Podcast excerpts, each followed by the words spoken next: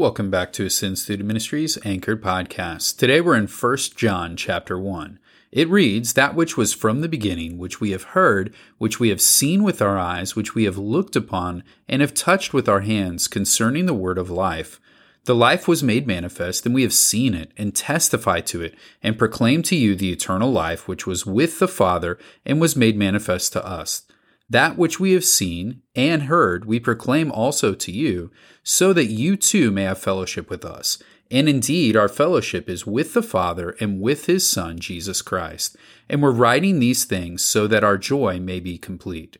This is the message we have heard from him and proclaim to you that God is light, and in him is no darkness at all. If we say we have fellowship with him while we walk in darkness, we lie and do not practice the truth. But if we walk in the light, as he is in the light, we have fellowship with one another, and the blood of Jesus his Son cleanses us from all sin. If we say we have no sin, we deceive ourselves, and the truth is not in us. If we confess our sins, he is faithful and just to forgive us our sins and to cleanse us from all unrighteousness. If we say we have not sinned, we make him a liar, and his word is not in us. So, jumping in here to 1 John, this is something that should be familiar to our ASM students as we've been walking through it this year. So the goal of our podcast is not going to be to reproduce what we've taught in First John during our normal ASM time, but instead to really just kind of focus on the one nugget of truth from each passage that we can look at to anchor our faith today. And so, as we look at this here in chapter one, the big aspect of what John is writing about is assuring these individuals of the faith that they have received and that they are walking in. He looks to ground that faith in the physical interactions that we see in the first several verses. We see that he speaks about how they have heard, so their ears have heard this, their eyes have seen it, which they have looked upon, so it's a deep gaze that's taken place. They've touched it concerning Jesus that he has come into the world, that they've seen it, and they give testimony to that presence about the fact that he is the pathway to eternal life. So, as John writes this, he writes this to combat the Gnostic influences that are taking place in his time. Remember, we talked in ASM about the fact that there is this new concept that is coming out that the spirit is good and the physical is bad. And so, John is grounding these believers back in the fact that no, Jesus was fully human as well as being fully God. So we cannot deny the humanity of Jesus because they have experienced him in a physical opportunity. And it's not just an image, it's not just a dream, but physically they saw him, they heard him, they touched him, they lived with him. And specifically, John can speak to that as one of the 12 disciples who spent the almost three years with him on his earthly ministry. There are others who could attest that, but John certainly is in a place where he can speak of the validity of Jesus' human nature. And he's doing this because he wants people to be able to be sure that Jesus was truly God and truly man and can then contain the pathway to eternal life. If either of those aspects are taken away, then their faith becomes something that is very weak because they don't have the assurance that Jesus is who he said he was, or that even the testimonies that they've received about him are genuine and true. And so he writes to encourage these individuals who are struggling with this new thought that's coming into their minds. These people are teaching them one thing, but what they've heard and what they've lived has been something different. So, what are they to do? How are they to respond? The first example of what John gives them to do is to go back to the Word of God. What is it that they have heard, that they have seen, that they understand to be true about God and the way in which He has revealed Himself to all people, not just to this special elite people who claim to have the knowledge that He is going to combat throughout this letter? What is the gospel? How do they live and respond to the gospel? That's what John draws them back to. It should be the same for us. As we examine the different thoughts or teachings that are coming to us, that are teaching or speaking to realities of the Bible and the things of God, we need to be discerning in how we respond to them. We need to always be able to understand that if they depart from the truth that we see in God's Word, that they are false and that they should be treated as such. Sometimes we need to make sure that we're understanding correctly what the individual is saying. And so that could be asking important questions to make sure that we see the point that they're trying to make or the argument that they're trying to present.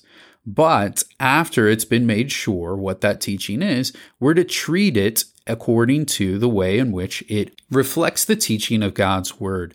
If it doesn't reflect what we see in God's word, we should be sure to speak against it so that we don't allow situations to come up, such as we have here in 1 John, where this erroneous teaching is damaging the faith of the believers. It's working against what God's people are trying to do because it's undermining the authority of the gospel and it's dampening their faith because they're left waffling between two things do they believe what they've heard before, or do they need to follow this new teaching?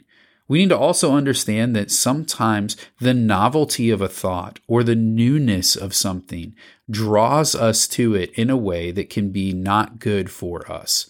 Think about it this way.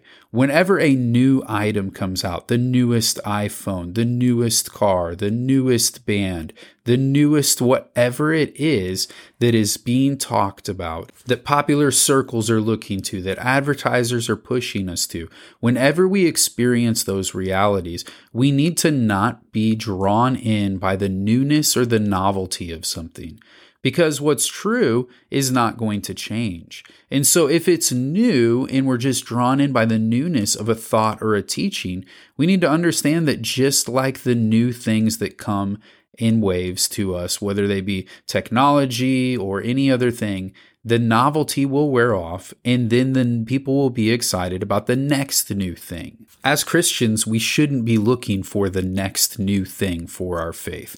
We need to understand that the power of the gospel is what will change our lives.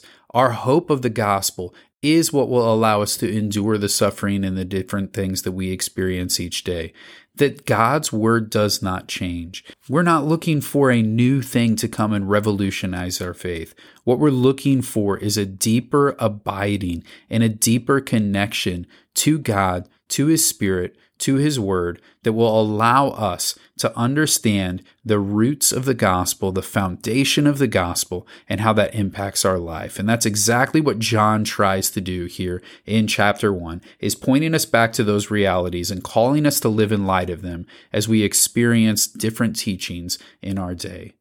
As far as a question from this passage, I'd like for us to center in on verse 8. It says there, if we say we have no sin, we deceive ourselves.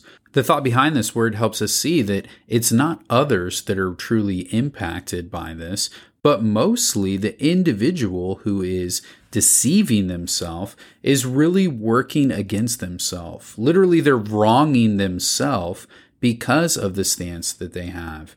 It's easy sometimes to maybe trick other people into thinking something, to be able to display an outward attitude or to make it seem like things are going well but ultimately, by living that way, the damage is being done on the individual, not necessarily the others who are watching. The most significant hindrance is being caused to the person that is involved in the deception.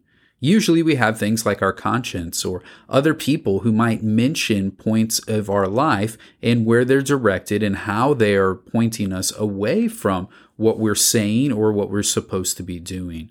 When we experience those and when we dull those voices, when we stop listening to them and instead choose to go forward in our own path, what we're doing is deceiving ourselves. We're tricking ourselves. We're wronging ourselves. We're walking in a way that we know is wrong, but continuing to do that without taking the advice from others or without taking an account of our own understanding of what's taking place. And so it's important for us to view the deception as that. Deception of an individual is them hurting and wronging themselves.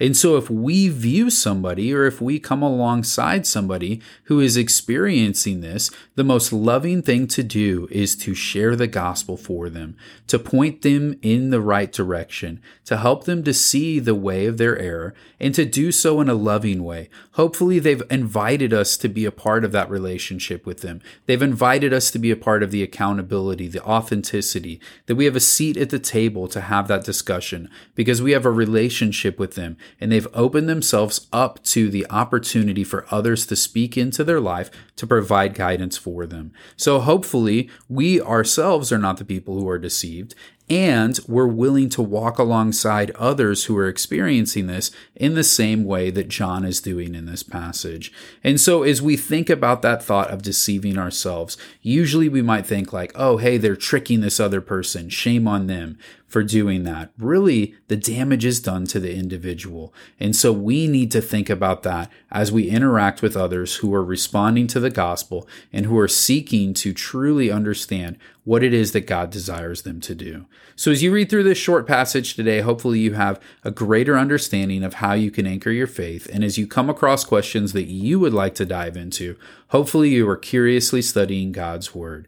As you do those things today, know you are loved. You